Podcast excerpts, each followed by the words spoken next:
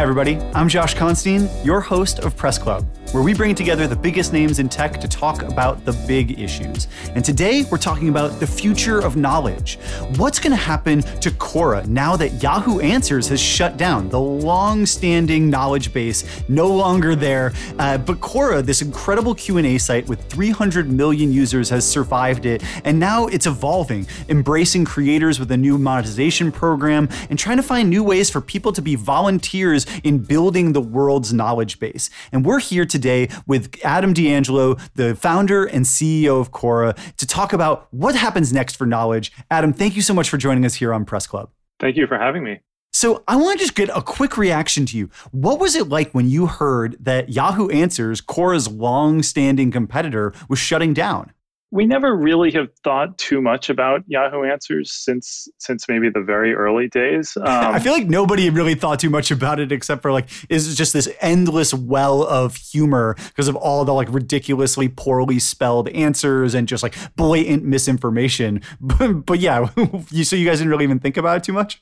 It's actually interesting. I, I talked to some people who had worked on Yahoo Answers when we were first starting Quora, and one of the things I learned was that in the the very early days, you know, maybe like the first year of Yahoo Answers existence, it had some really high quality content getting shared, but over time they just didn't have systems that could scale and the quality went downhill super super fast. And so you know we, we we took a lot of lessons from that and how we built quora early on to focus on personalization and showing people the questions that they would be better at answering than anybody else and showing people the answers that, that they would read. But, you know, I think after a few years in, it was pretty clear to us that the Yahoo Answers wasn't going to be very relevant to us. And so, you know, we, we, saw it shut down. It was like, oh, you know, I, I guess that's that's finally the end of that. But but we didn't see it as like an active uh, competitor or, or a product we felt like we were competing against. I mean, I'll always be a little bit sad because I think this is my favorite YouTube video in the whole world. This "Am I Pregnant" from JT Sex Kit. If you guys haven't heard this, you gotta check this out. Am I pregnant? Am I pargant? Am I pregnant? Am I pregnant? Help! Is there a possibility that I'm pregnant? Am I pregnant or am I okay? Could I be pregonate? How do I know if I'm prengan? Can I be pregnant? These are just all terrible misspellings of can I can you get pregnant? Am I pregnant on Yahoo Answers? It just if you haven't looked, you should look up that video if you haven't seen it before. But so what you said was that you know, Yahoo Answers started pretty high quality, but all of a sudden things kind of went downhill. And Quora's managed to really keep the quality high despite scaling the community from what was a, at first kind of a private private, almost exclusive thing to over 300 million users a month now. Can you just tell me a little bit about like the origin story of Quora and then how you kept it from devolving into this sort of morass of, of misinformation? From the very beginning, we always thought that there was a huge amount of knowledge that was not available on on the internet. And so this was back in 2009. I remember looking around the the different places where people could share knowledge online and there were forums and there were some of these bigger services like answers.com and, and Yahoo Answers. And there was a this kind of decentralized blogging world and and there was a lot of knowledge getting shared, but I just thought it wasn't anywhere near the potential. And and I, I thought it wasn't anywhere near the amount of knowledge that was out there in the world. And I think we had a kind of unique perspective because when we talked to investors at the beginning and told them about our idea, a lot of them would look at Yahoo Answers and and some of these other services, and they would kind of conclude that there wasn't really much potential. I, I think a lot of the thinking was on the lines of like, if you build a service that lets everyone in the world contribute to it, then you're fundamentally just going to end up with a lot of garbage and and it's going to be it's going to go downhill and it's it's going to be bad and we looked at that world and, and we said actually we think that the issue is not the problem is not letting everyone in the world contribute. The problem is the the incentives and the the systems that are kind of governing how the different knowledge that different people are sharing gets distributed and what gets rewarded on these platforms. And so we thought that we could come along and, and if we structured the incentives a little bit better and we managed it and focused on quality we thought that we would be able to scale and and and get bigger in a way that didn't make the, the experience get worse for everyone as it was getting bigger. Yeah, how did you think about those incentives? Like, what makes people want to contribute on Quora? Because I think of Quora and Wikipedia as these two pillars of knowledge on the internet. Wikipedia is kind of the objective, you know, probably like everybody's take combined into one, and Quora, this amazing Q and A site, is for subjective knowledge, where you ask a question and you get all these amazing different answers. People upvote and downvote the different answers so you can find the best ones, and it's sort of the subjective side of knowledge, whereas Wikipedia is the objective side, but both of them are largely powered by these volunteers, people who just put content in there because they want it to exist in the world, they want to share it. How do you keep those people happy, you know, both eh, historically and then a little bit later we'll get into how that's evolved now and what you guys are doing with creators. You know, what makes somebody want to contribute knowledge to the internet and how do you make them feel rewarded? You know, different people are motivated by different things, but I think a lot of people are just intrinsically motivated to to share what they've learned with the world. And it's something that um, you know they, they will enjoy doing themselves. They they feel maybe like they spent a long time in their life trying to solve a problem and they want to make sure that other people who have that problem in the future don't have to go through such a difficult process that they went through. People feel like they want to give back to society in some way. Other people maybe they want to build their reputation. We have a lot of people we hear about stories about people getting jobs or making friends through um, knowledge they've shared on Quora. And I guess I'd say a, a very specific thing that's motivating to people is is seeing a question that they feel like they can uniquely answer. One of our strengths, you know, relative to let's say a lot of people who will share their knowledge on a, a blogging product, a lot of the time they don't know what to write about, and they, they have a lot of different um, knowledge in their head, a lot of experiences they've had over the course of their life, but they need some kind of prompt. They need some stimulation to help them figure out what they want to write about.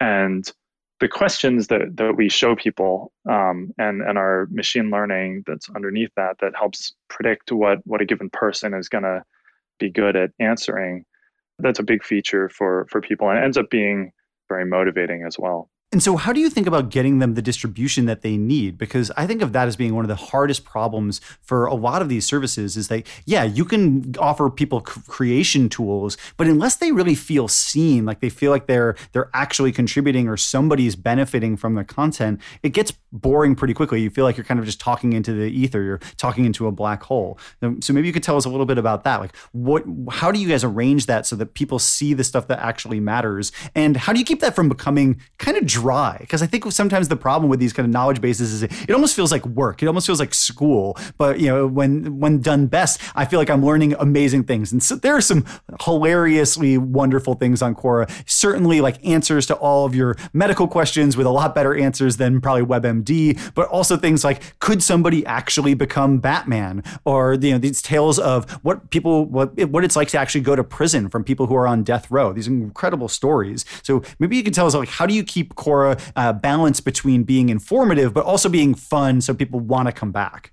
Yeah, so we focus heavily on personalization and and we're different from many other platforms because we don't focus a lot on the follow graph. So you as a creator can come onto Quora and if you write a great answer, um, you tell a great story, we'll try to go and figure out who are all the people on Quora who might want to read that um, regardless of whether they know who you are or whether they're they're following you. And in practice, with this focus on personalization, we end up with a pretty good balance between kind of informative content and more like interesting or curiosity or like entertaining content. I think that's because there's a lot of diversity out there in our user base in terms of what these different people are interested in. And I think it naturally works out to the balance that's right for people. So for, for certain users, we'll actually we'll show a lot of like entertaining, kind of humorous, interesting, intellectually curious content. For other people, it'll be like serious answers about math and and physics. And we have this machine learning technology that we we're you know we're constantly adapting to try to show people what they really want to see. And over time that has uh, that, that's you know as as we've tuned it and evolved it it tries to get the right balance between the different types of content Is there a way that you can tell like if somebody cares about that like that comedy versus like pure, pure information and like is that something that changes over time? Because I know there's there's this I have always have this concept of content being divided into a few different buckets. There's like the actual interest content, which is the stuff that we it, it really aligns with our hobbies, our passions, uh, and we want to fo- to consume it, but sometimes it's actually kind of exhausting and it almost does feel like a chore. Then there's the aspirational content. It's the kind of like we wish that we really uh, that we we w- would consume all the time. But yeah, it's even more difficult. It's like it actually takes real energy, whereas the passion stuff is kind of more fun. And then there's like the uh, the impulse content, which is something that like you maybe weren't really looking for, but it it just sort of like grabs your attention and it hits that curiosity gap, and you refuse to let it go by. I think of this very acutely when it comes to TikTok. There's like the videos that actually match my interests, the videos that I wish matched my interests, that I wish the interests I wish I had, and then the things that are just like you know morbid, like drive this morbid curiosity. And how do you think about dividing Quora into those different pieces uh, and helping people to both like fulfill their actual passions, but also maybe even drive them to their higher aspirations of what they wish they were learning about? It's a very interesting topic to to try to categorize types of, of content. In practice, in our case, we we have these machine learning systems and, and one of the things that they will do is is try to map content onto a set of dimensions. And so in some cases, we might use 100 or 200 different dimensions. And actually, for each answer, we'll go and find a point in space in this uh, along these 100 dimensions or 200 dimensions. And we'll, we'll use that to represent it. And you can think about like which other answers or what, what other content is similar to this, what kind of people tend to like the, the other content near this. They'll probably also like this content. But it's very hard to put labels on on what these different dimensions actually are. I mean, I think I think you did a good job, but in practice, what we're doing is more about looking at patterns and and and recognizing things like, hey, the other people who liked this stuff also really liked this answer. Um, and we know that you like that same kind of stuff. And so you'll probably really like this. In most cases, we don't actually know whether the content is is specifically like informative versus funny versus uh, any other different categories that that you laid out. Are there any topics that you've been personally super surprised at how interested people are in? Like, is there something that like you wouldn't, you don't, doesn't normally normally come up in conversation, but it's like massively popular on Quora? You know, what are those weird little like, niches or areas that people truly love to learn about, even if there's maybe no practical use for them? There's a lot, and I, am con- constantly surprised. There's one category I, I think is interesting is questions about encounters with the police so just you know advice on what to do when the police pull you over, how to deal with a situation, should you call the police or not, what it's like to be a police officer, everything around that is this category that for some reason the media doesn't generally cover. Like the media will cover stories about specific things that happened with the police, but on Quora we have a lot of content, a lot of content written by police officers about exactly how the police function. You know, I, I, think it's interesting, but it's also it's interesting to me that there is so much demand for that from people. So I want to hear a little bit more about your own origin story in tech because you were actually once uh, named the runner-up for the smartest person in tech uh, by Fortune magazine. You you know were early at, uh, at Facebook. You helped with uh, you were an investor in Instagram before the acquisition. Uh, you built Quora and, and, you know you've you've built these knowledge bases and these ways that people connect across the internet. And so we just love to find out like how did you get so deep into uh, computer science and the science of connecting people socially uh, and would love to hear a little bit also about how you ended up working with Mark Zuckerberg on his pre Facebook project. So I started, I guess, when I was in middle school originally. One of my friends, his older brother, showed us how to program in QBasic. And I started making some games just for fun by myself. And I spent a lot of time in middle school and high school just programming games. At one point, I came across this programming contest and I entered over this was the early days of the internet. I entered it and did well enough to get to, to kind of like the next round and got into this community of other people who were were doing programming contests and and that really in retrospect built my programming skills. Then later, I I, uh, I went to college, and when I was in college, I I created this. This was before social networks. I created this web service where you could go and upload your buddy list, which was there was at the time a lot of the people in, in my cohort used AOL Instant Messenger. And I made this service where you could upload your buddy list and you could kind of like browse other people's buddy lists, which was something that the AOL Instant Messenger didn't support. And I just I thought that whole thing was fascinating and there was just so much potential. I remember when I had made these games myself, I would put them up on on some websites and it might get like 50 downloads or 200 downloads. And then I made this uh, service where you could share your buddy list, and in a week it got like 200,000 people all all signed up for it, um, and that really just kind of like showed me the the power and the potential of of the internet. And then later, I had known Mark Zuckerberg before college, and then after he started Facebook, he pulled me in, and I started first started giving some advice and then later joined as first as an engineer and then led some projects and, and eventually ran the engineering team at, at Facebook for about a year.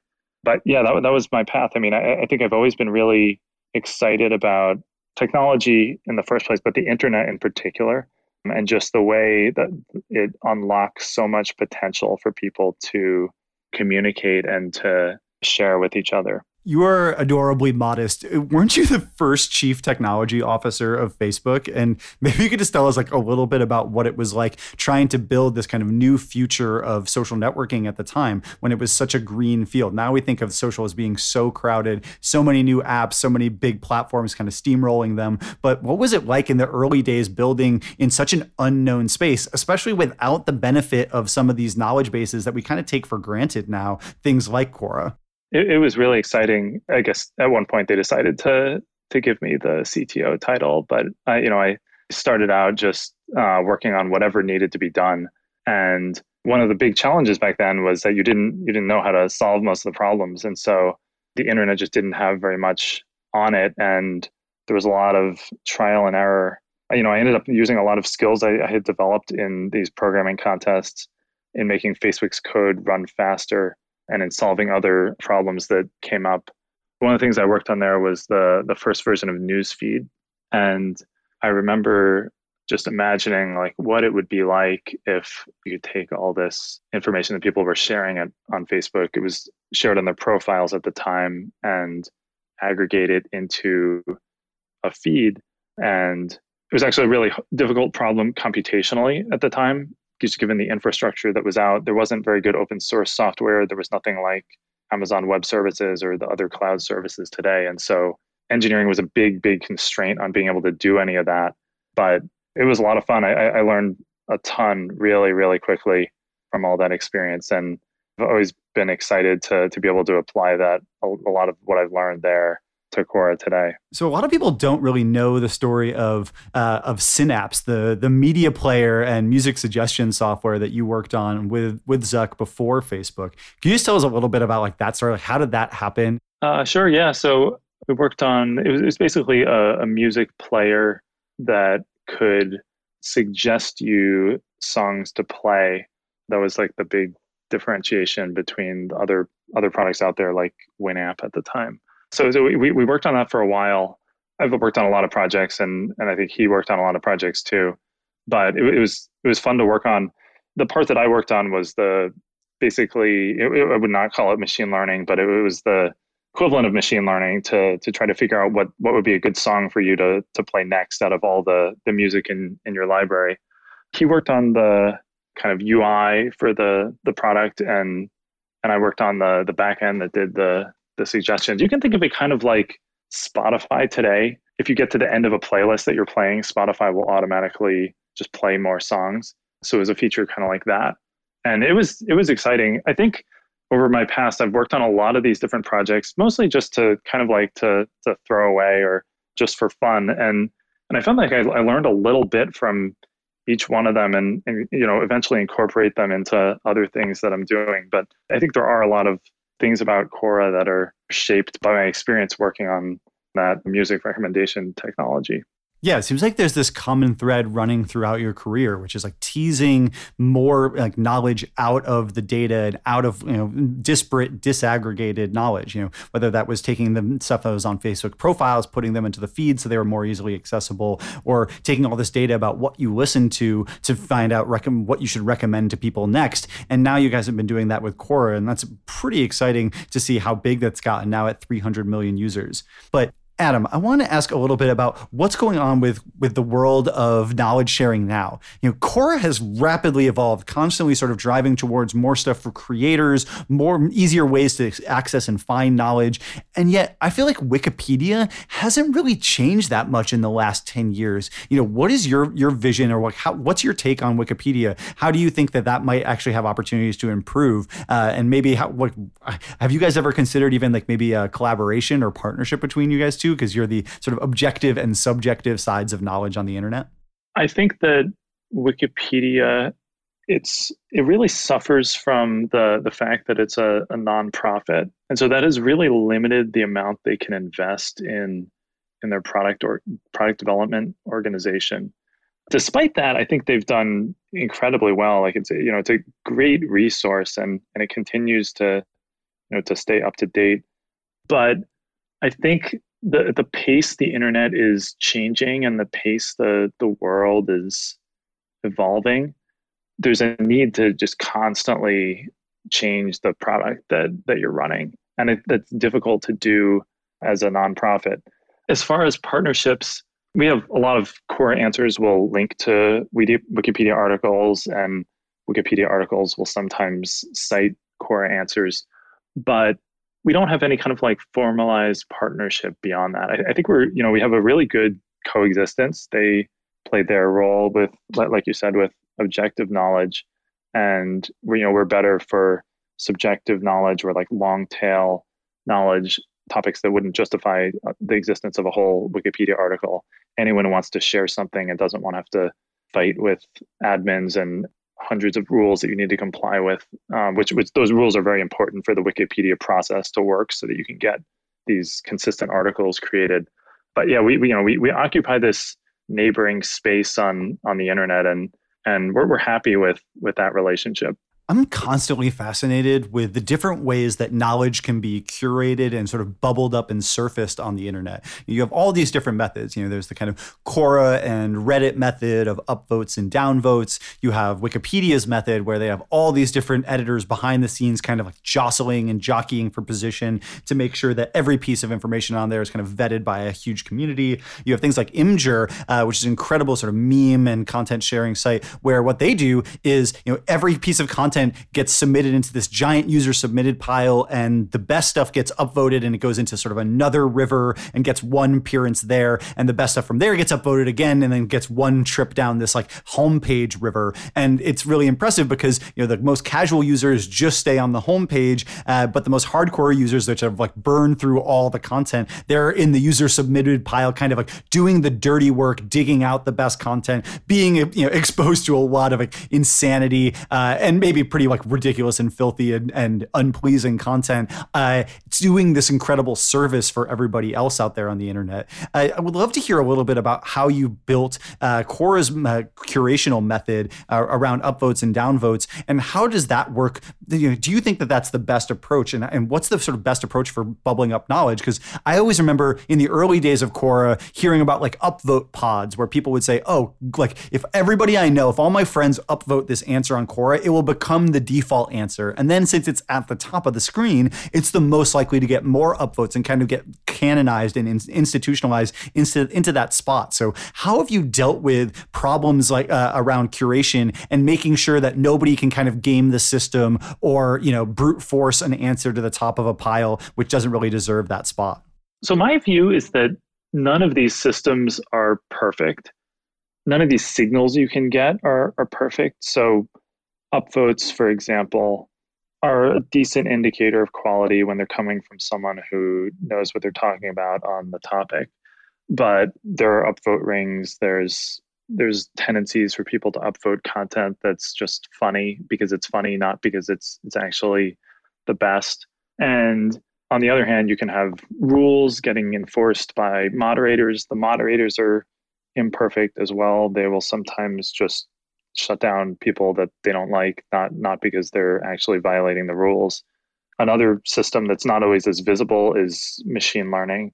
So there are these systems that can just automatically look at content and guess at how good it is or, or whether it's relevant. And because all these systems are imperfect, at Quora, we end up just using a mix of all of them. And we try to be pragmatic about making them work together. So we'll have rules that we enforce with moderation. We'll use upvotes and we'll use machine learning. And these all kind of feed off each other. The machine learning can get more data to train from based on the upvotes. We'll we'll look at cases that the machine learning just can't handle and set specific rules that cover those cases. And we're just constantly evolving and, and adapting the system over time based on what we observe from what's going on in the user base. It's not a perfect process. At different times, certain things will get a little bit out of control or, or we'll have an issue with a certain kind of content and then we'll need to patch things up and make make maybe make the machine learning better um, make the signal from users a little bit cleaner set a new rule to to use for moderation. But we try to basically just be pragmatic and and focus on what's going to create the the best quality outcome for the whole system. Have you ever had any kind of funny problems with that engineering side. Think times where you know blatantly wrong answers got voted to the top, or you know other kind of weird uh, outcomes of you know having these giant systems and this enormous community. Uh, would love to just hear like yeah, I think every every app inadvertently like screws something up. I remember in the early days of like Facebook's newsfeed, they were doing some experiments, and one time it basically just like I think it was like it only showed posts about basketball. Like all it was was just basketball posts everywhere because they had messed up some lever in the the algorithm. Uh, we'd love to hear your experience with stuff like that at Quora. We're constantly having things like that. Uh, we one thing that's I've seen a few times is uh, content about psychopaths. There's a certain certain people like just I don't know they click on that content a lot more than anything else, and they spend a lot of time reading it. And but they actually don't like it. They don't want to to mostly see content about that or other psych disorders. And that's something that we've had to address specifically. That seems like one of those uh, what I was talking about that impulse content, like where sometimes there's something that you don't want, like you actually don't care about it, but you're almost like morbidly curious, and you just have to go down the rabbit hole. Like you can't stand to just not know the end of the story of like how many people did they actually kill, or just some horrible things that you probably don't really want lurking around your brain. But there's just this weird lizard brain part of us that we've evolved with, where we we're curious about that kind of knowledge. It's probably comes from a place of of survival. It's like oh if you know information about things that could potentially be dangerous or just sort of outliers of the human condition, you might be able to better protect yourself. Uh, and you know, I, I, see this all the time with like TikTok. You see these like story times or like some car that gets trapped in like a flood, and you're like, I just got to sit here and watch until this like car gets washed off the cliff, even though I know it's not going to teach me anything, and know it's not actually good for me. And so yeah, do you uh, do you see that a lot? And like, how do you think about uh, balancing free will and like what people seem to show that they want with like how do you uh, with real satisfaction and what makes them leave feeling good and wanting to come back to Quora? Our goal is to make people feel good and want to come back, and and so we see these things as problems, and and we try to reduce them when they happen. I don't really see it as a fundamental tension between like free will and giving people you know what what they what they truly want. I, I think we want to just give people what's actually good for them and, and what they want. And that tends to be the same thing that is what is going to make them come back to Quora in the future. So I think our, our interests are pretty aligned with everyone's. All right, so I want to get into talking a little bit more about the creator economy. It's one of our favorite topics here on Press Club. We've had shows with the CEOs of Patreon and Substack and a bunch of other great uh, cre- uh, creator economy leaders. If that's something you're interested, check out Press Club on your favorite podcast app. We've got incredible interviews with the CEOs of these companies. But let's talk about Quora and the creator economy. You guys just made this big launch today where you opened a bunch of new monetization methods for creators on Quora. People can now start their own exclusive Quora space where they can sort of paywall some of their content. They can also opt into having an ad revenue share on content within that kind of space, but that's openly available. People don't have to pay, but they still can earn some money off of it. Or they can contribute content to Quora Plus, where people pay one overarching solution and get access to a you know create uh, great content from a bunch of different creators. And one of the things I thought was most exciting about it is how you allow people to pick uh, what content of theirs gets paywalled. But maybe you could just tell me about how do you think of the, the creator economy and the future of knowledge bases intersecting? And then maybe you could tell us a little bit about how that manifests in Quora's new launch. You know, I guess just to, to first give some context, we've always been an ad supported product and, and ads I think ads work pretty well for us. They're, you know, they've been able to fund the development of our platform and and as a business they they've gotten us on track to be cash flow positive. But in most cases the the economics of the ad market just aren't enough to support um, to support creators. And so meanwhile you see like the internet evolving and consumers have become increasingly willing to pay for for access to content and then these payments turns out that as a creator if you can get a thousand people to to pay you ten dollars a month that's a that's a really good funding source that, that you can live off of so I, I think that's that's an incredible development for the world and for the the economy and we want to make sure that Quora, as again, as, as I mentioned earlier, like as the world is adapting, we want to make sure that that we adapt as as a platform. And we have a bunch of strengths as a platform that um, that we just built up historically. One is that we can we're, we're good at predicting which people are going to be interested in in reading a given creator's content. And I have a view that there's a very big market of these potential creators who are really talented and have a lot of great knowledge to share. And I, I, think it's great knowledge that other people would be willing to pay for, but they don't have the kind of reputation or marketing skills or marketing capacity that would be needed to actually go out and, and find those people who would want to pay for their content.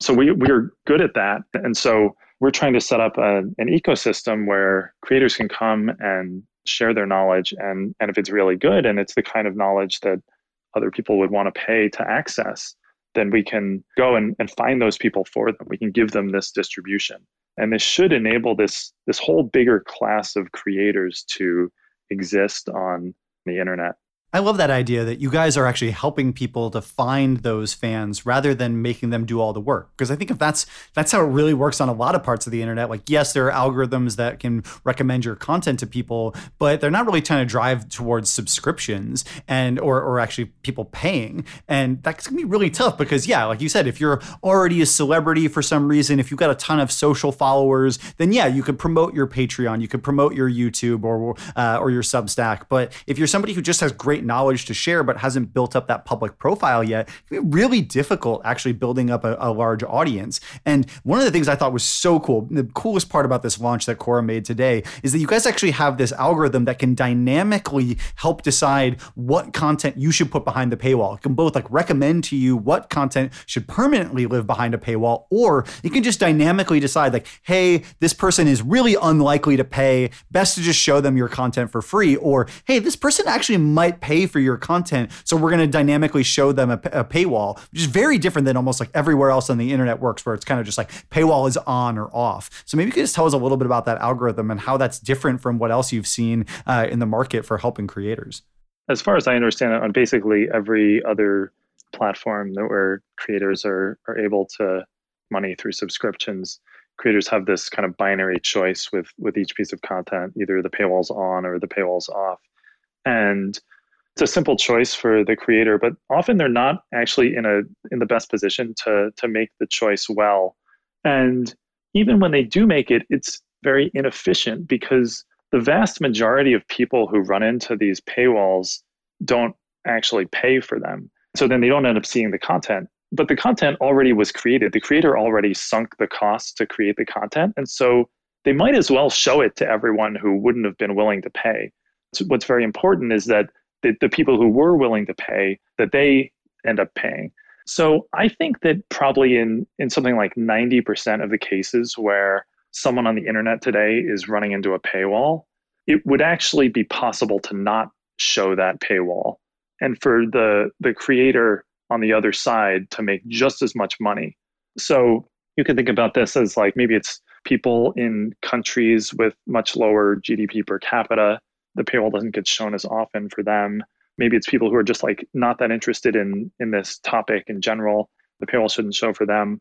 Maybe over time, after content is created, we learn that hey, this is a really great answer that you wrote, and this should be limited to only paying subscribers. But most of your other content, it's more it has more like mass appeal and it's very important for building up your reputation and getting you more followers who maybe down the line will pay but it's not actually efficient to charge for it right now. And so the other platforms are putting creators in this position of having to guess at what the right strategy is for for what to paywall and what to make free.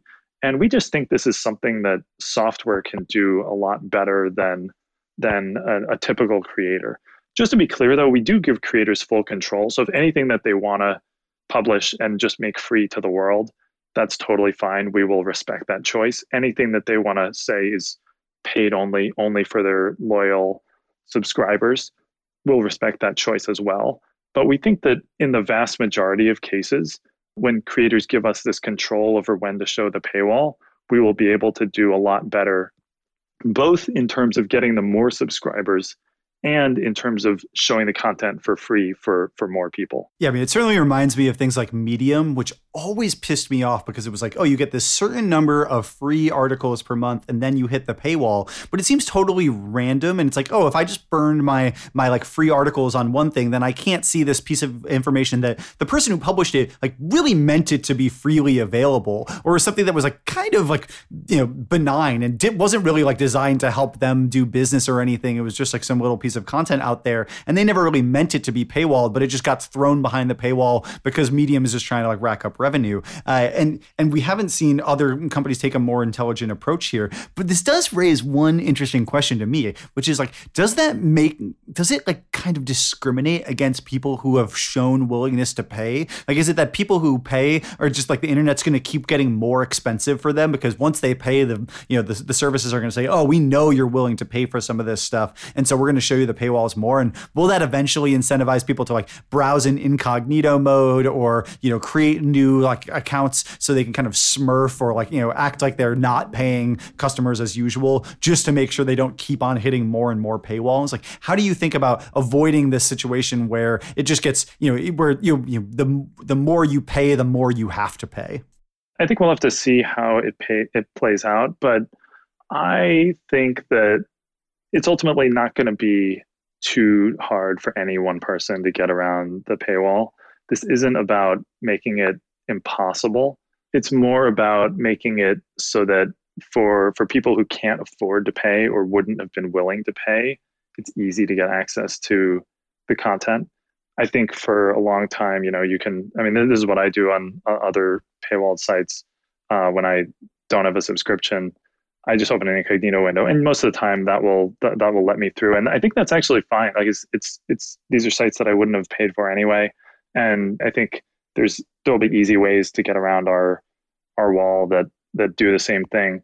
Um, we we are at least for now we're we're charging a flat price to to everyone, and so that limits the amount of price discrimination that can happen. So we're not going to have something where like oh this detected like you seem rich and so you're going to be charged a price that's 10 times higher than than anyone else. Uh, we're not going into that territory. It's just it's really just about whether um, whether we give you free access to the content. But you know you see this I, I, think in other industries all have their own forms of this. So at the grocery store there there are coupons and if you go and spend the time to get the coupons from the right places then you can get these discounts um, and, and anyone else could go and get those coupons, but they don't. And and so you could say it's maybe it's it's unfair, but I don't think it's as big of a deal. Restaurants will have like happy hour if you come at the right times, you get discounts, and all those things. You know, you, you could call them price discrimination, but in practice, it's actually just creating a lot of value for everyone. Like the restaurant can exist. The restaurant can have better food in general because of the existence of the happy hour prices, even if it means that the people who go later can maybe have to pay more than than the other people. I like this because what's I think is so important about the ad supported free internet is that it's open to everybody. Like there are a lot of places in the world where if you wanted to charge everybody $10 a month to use a service, you know, a lot of people just aren't going to be able to. And I love that things like Facebook and Google are free for everybody everywhere because I think it would be it'd be brutal if there were huge huge core utilities of the internet that people couldn't access unless they were willing to pay. And instead what you get is the system where they're kind of subsidized by people in uh, you know, in more developed nations where there's higher you know, GDP per capita, and they're you know, they're able to earn more f- through ad views. You know, Facebook, uh, the average revenue per user in the U.S. is much much higher than in many parts of the world, simply because people are willing to spend more on things that they see in ads here. Uh, but we've seen increasingly a lot of the services kind of considering whether they should offer a subscription to maybe be ad free in certain parts of the world. That way, you know, that it can still stay free for everybody, but some people who want a premium experience can pay for that. You know, how do you think about how Quora is approaching this, especially with something as important as knowledge, to make sure that it remains free for everybody? And like, would you like to see things like Twitter and Facebook offer paid subscriptions for people who want them uh, to continue to help subsidize people who wouldn't be able to pay in the first place? So, first of all, I think it's a great thing for the world that these countries with higher GDP can can subsidize countries with lower GDP. There's you know a lot of these products just there's a huge fixed cost in in creating them and someone needs to pay that and and I, I think it's it's a good thing for for the world that people with more ability to pay can can effectively fund these these services for the rest of the world. In our case, we you know we're we're going to continue to have ad revenue and, and we'll share ad revenue to creators when when they turn that on. And I think it's important to have subscriptions and ads working together. That's the pattern you see in in more mature media industries. So like if you could look at the New York Times, you can subscribe to get access to all the content. Um, but you can also uh, they'll also show ads to people who who haven't subscribed and, and even show ads to people who have subscribed in, in a lot of cases. And I think ads and subscriptions can really work together. And I think that in order to get the most knowledge shared in the world, we need to be able to generate the most revenue to fund the creation of that content so that we can share as much of it as possible with with creators. And I think to do that, you want ads and you want subscriptions and you want to be able to, you know, to make even though you're going to be making more money off the ad sales in the US than than you are in in other countries, that's um, that that's a good thing for for the the ecosystem as a whole, and and that's what's going to result in creators making the most money and in the most funding for more of this knowledge getting shared.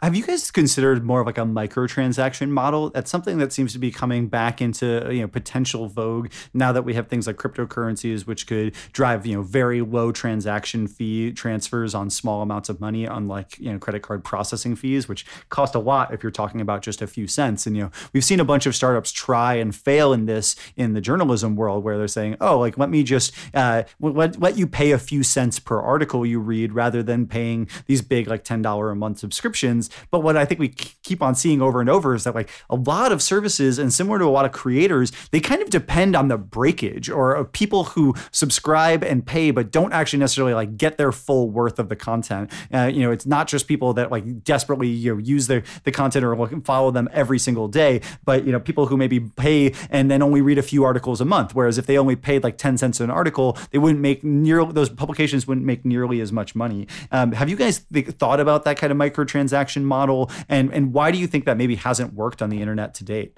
I'm not an expert on that but i think that the real cost with this model where you have to pay for each article just a few cents i think the much bigger cost is the the psychological cost to make a decision about whether to pay.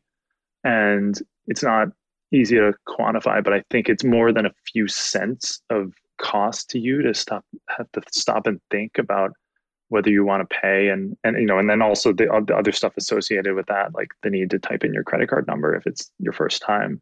And so i think that's that's what's in the way of that. The great thing about subscription models is that people subscribe once and then you know until they decide to unsubscribe the payments just happen without the need for people to to like actively like get stopped and and have to make a decision every minute that they're that they're reading through content.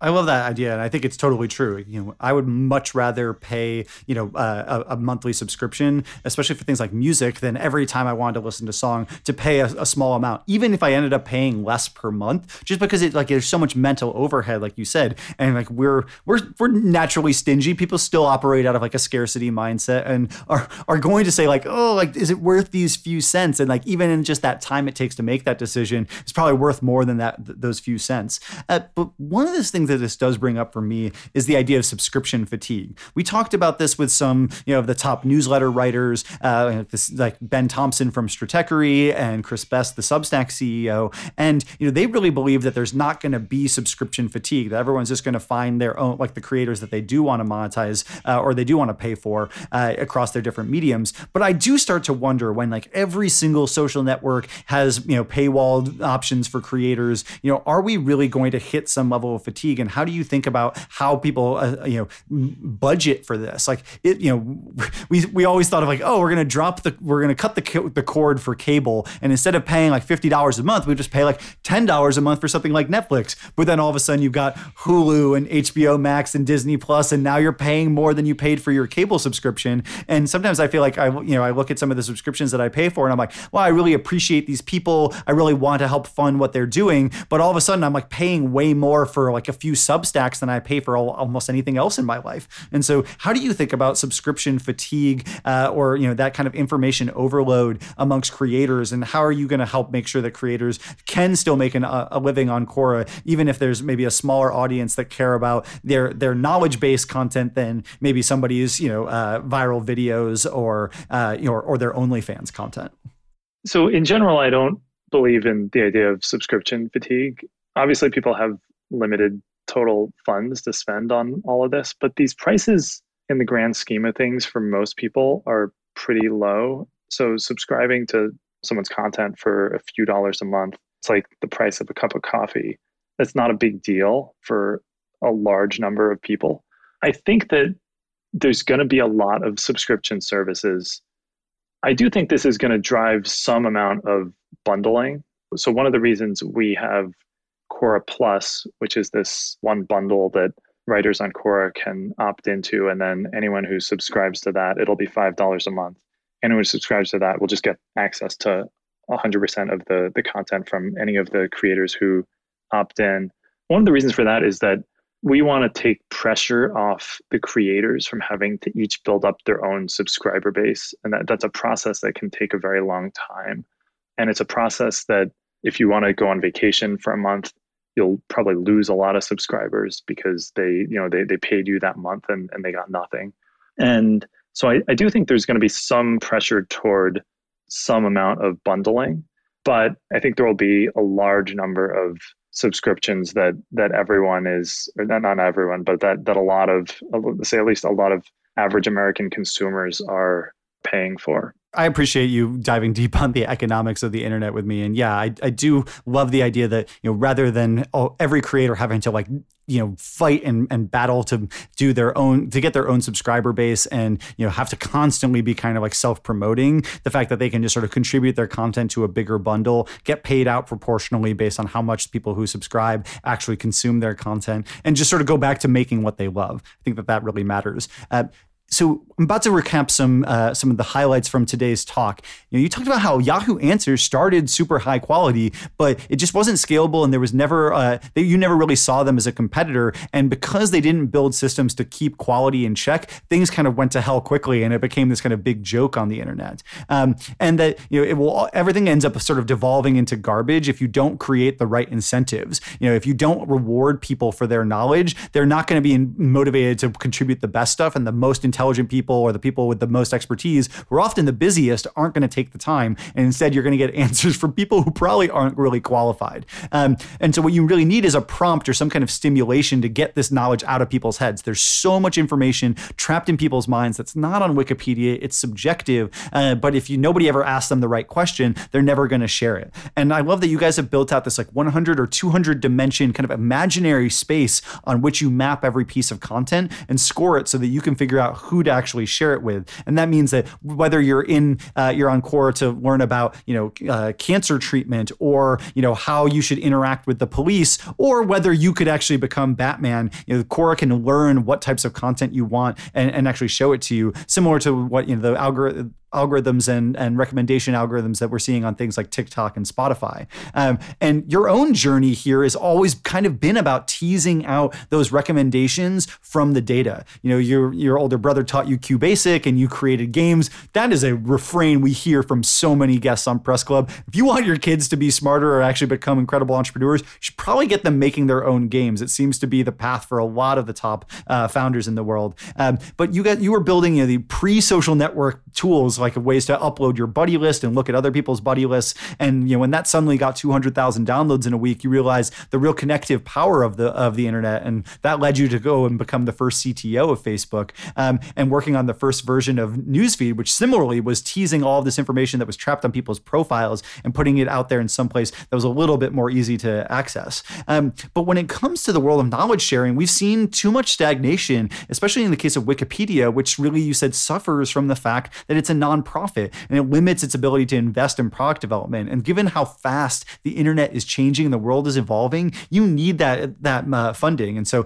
I think that you know Quora could have easily been a nonprofit itself. It's certainly an altruistic and sort of benefit for the world. But the fact that you guys have raised in the hundreds of millions has made that, meant that you can build the best product for your 300 million users. And uh, and we talked a little bit about curational systems and that you know upvotes that you guys use are a decent indicator, but you really have to merge them with both moderators who can be biased at times and algorithms that can tease out trends that no individual could honestly see by themselves. Um, and by mixing those all together, you can find the content that people really love and kind of negate some of our uh, our impulses that aren't always in our best interest. You know, we we divided content into you know the the interest content that we actually like to consume, the aspirational content we wish we consumed, and the impulse content that we kind of are just morbidly curious about. And you mentioned that people love browsing Quora for information on psychopaths, even though it doesn't really make them better. It's kind of like almost clickbait. And so trying to learn how to negate that through these recommendation algorithms, I think is really important to also to making sure we don't spread too much misinformation or stuff that just makes people feel bad. And then we talked a little bit about the economics of the, the current internet for creators, that you know ads aren't usually enough to support everybody. You know, creators to really be able to earn enough money unless they're at enormous scale, need people to subscribe and pay them directly. And you guys have just launched these incredible new uh, features where your people can either create an exclusive space to sell their uh, Quora content. They can opt into being part of Quora Plus, where for $5 a month, you get access to all these different creators' content, or they can just sit back and take a revenue share from the advertisements that are shown on their, their pieces of content. And I love that you guys also built this algorithm, which helps that automatically actually decides what content should go behind the paywall and even who to show that paywall to. And I think that that's something we're going to see increasingly of the internet. If there was, you know, one thing to take away from today's talk, think it's how interesting it is that you know most of the uh, paywalls on the internet get shown to people who are never going to pay, and because of that, you're missing out on everything else those users could bring that content, like just you know the general spread of knowledge, but also they could become you know fans of that author over time and eventually want to pay and subscribe to them, or they could share that content and help it reach somebody who does want to pay. And I think we're going to see that increasingly over time. That you know showing the same paywall to everybody in the world doesn't really make sense. And I love that you guys are thinking about you know which countries are people more likely to pay on? Are you actually already paying for content in a similar topic? Do you browse this kind of stuff a lot? Or is this a, a one off, kind of off the beaten track for you? And using that information to figure out who should get paid uh, and who should who should pay and who shouldn't. And hopefully this doesn't lead to an internet where people who do pay just have to get hit with paywalls over and over and over again. And we're not all just sort of ducking into our incognito modes. But you know, there's a huge psychological cost to deciding to pay for something. It's why microtransactions for content hasn't really succeeded so far on the internet. And the beauty of these subscription models uh, or ad revenue models is that you either make a decision once or you don't even make the decision, but people still make money. And I think you know we get a we hear a lot of bashing about ads on the internet, a lot of people using ad blockers out there. But honestly, this is the kind of stuff that makes the internet free for everybody in the world. And so if you're somebody who can actually earn a service money just by seeing ads, you're helping them provide that same service to people who could never afford to pay and whose views just wouldn't matter as much to advertisers. And so you're doing your part to keeping the consumer internet alive. And you are the lifeblood of it because you are willing to help subsidize your neighbors around the world. And so I hope that everyone thinks about, you know, when, when we think about the future of monetization, the future of the creator economy on the internet, it shouldn't necessarily be everybody is forced to pay. It should be more dynamic and more almost income adjusted, where the people who can afford to pay can and help them subsidize the rest of the world. And so with that, Adam, I just want to give you the final word. Is there something that you hope to see happen next in the knowledge base uh, universe or the way that people share information in, in the future? You know, what are we still missing? If you're the, the subjective part of knowledge, if Wikipedia is the objective part, what are we still missing in the knowledge base universe? I think the biggest difference between where we are now and, and where the world can get to is about scale, about the amount of content, as opposed to a kind of qualitative change in in how it's shared. So I think you could get to 10, 100 times as much knowledge available to everyone as as where we are today. And my hope is that these products for creators to be able to make real money as they're sharing knowledge can can enable this this pretty big professional class of people who can do that full time. So I think it'll be more about scale than about a, a particular qualitative change. But I think that there's a saying, um, quantity has a quality all its own. I think with that increase in, in scale of really high quality knowledge available for everyone, it's going to feel totally different from from where we are today. Well, I'm personally deeply thankful that you left Facebook to go and start Quora to create this knowledge base that's available to everyone in the internet, and I'm excited to see how you can un, you know unlock all this information trapped in our brains by just doing the one thing, which is serving them the right question. Thank you so much to Adam D'Angelo, CEO and founder of Quora. Thank you for coming to Press Club. It's been an absolute pleasure. Thank you, Josh.